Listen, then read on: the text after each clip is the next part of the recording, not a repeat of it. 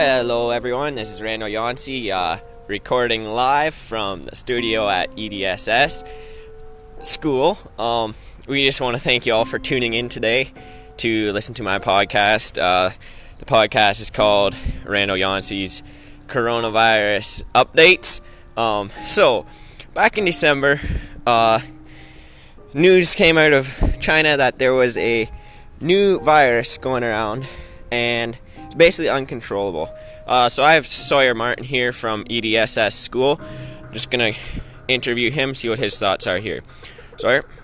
Um, so I could talk for like about two and a half days straight about this, but we're gonna try and be reasonable here.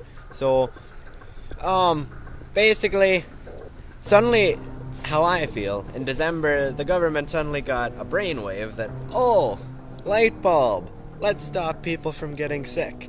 Well, technically, you can't really do that.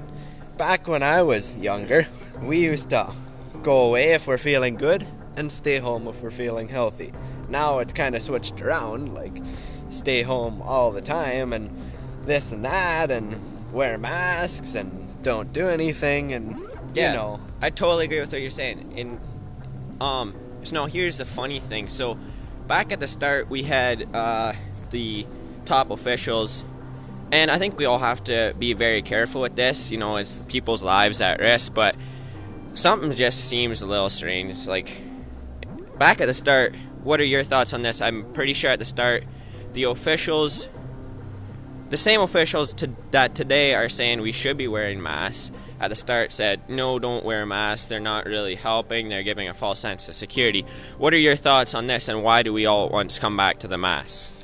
It's because they suddenly were losing control of this, or so they thought, so they had to quick regain control of the world. You know, like all these health people say, wear mask, wear mask, they save lives, but really, sick kids in Toronto is saying, don't wear a mask, it'll affect your long term health.